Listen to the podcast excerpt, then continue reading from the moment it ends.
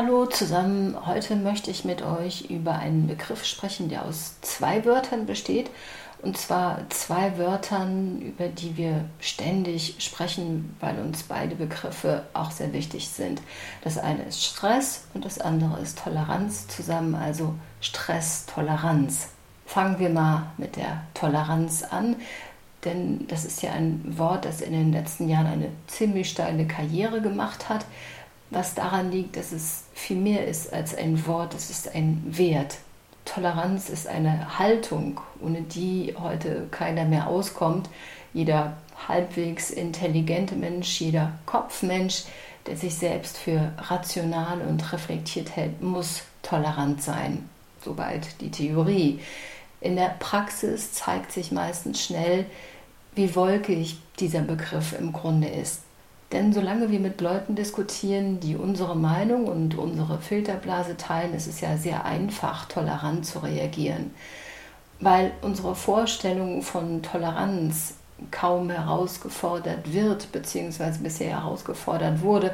Und ich spreche hier bewusst in der Vergangenheitsform, weil der Philosoph Andreas Osommer in einem Interview, das ich mal mit ihm geführt habe, gesagt hat, Unsere Gesellschaft ist durch das, was in den letzten Jahren passiert ist, aus ihrer routinierten Lethargie herauskatapultiert worden.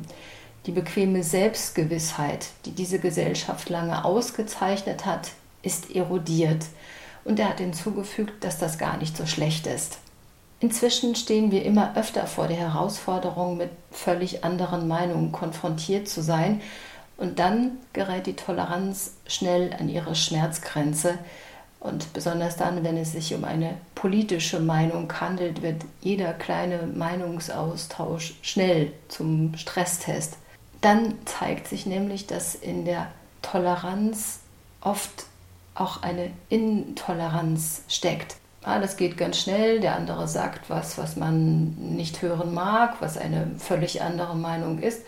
Und weil man entweder ängstlich oder unsicher ist und nicht weiß, wie man darauf reagiert, bricht man die Diskussion ab und manchmal sogar gleich den Kontakt. Aber ist es nicht so, dass wenn man andere Denkweisen nicht mehr ertragen will oder kann, Gefahr läuft, immer intoleranter zu werden?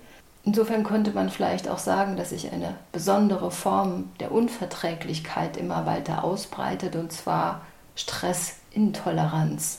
Diese Stressintoleranz lässt sich daran ablesen, wie schnell manche urteilen und vor allem verurteilen, wenn sie mit anderen Sichtweisen konfrontiert sind.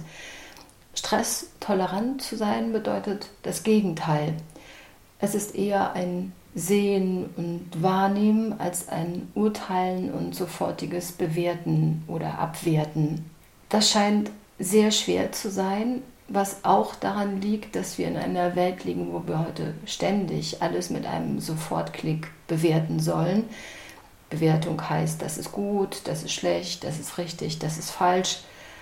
Aber zum Wesen der Toleranz gehört es ja, dass man auf eine ganz bestimmte Art und Weise passiv bleibt. Dazu gehören Zuhören, Abwarten, Aushalten und auch zögern. Meinungskonflikte zu tolerieren bedeutet, sich mit dem eigenen Urteil zurückzuhalten, statt sofort empört den Raum zu verlassen und womöglich den Kontakt abzubrechen.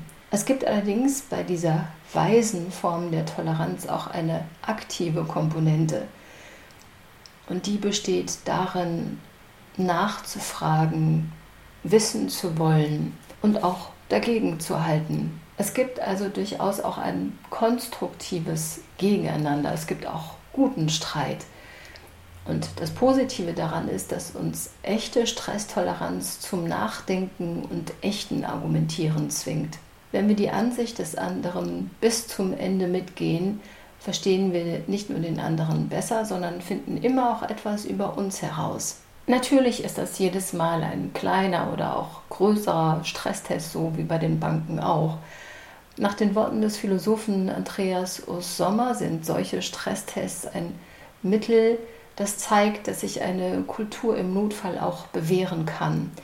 Deshalb können Konflikte und ihr Aushalten tatsächlich heilsam sein. Ich sage Tschüss und Servus bis zum nächsten Mal. Eure Sonja.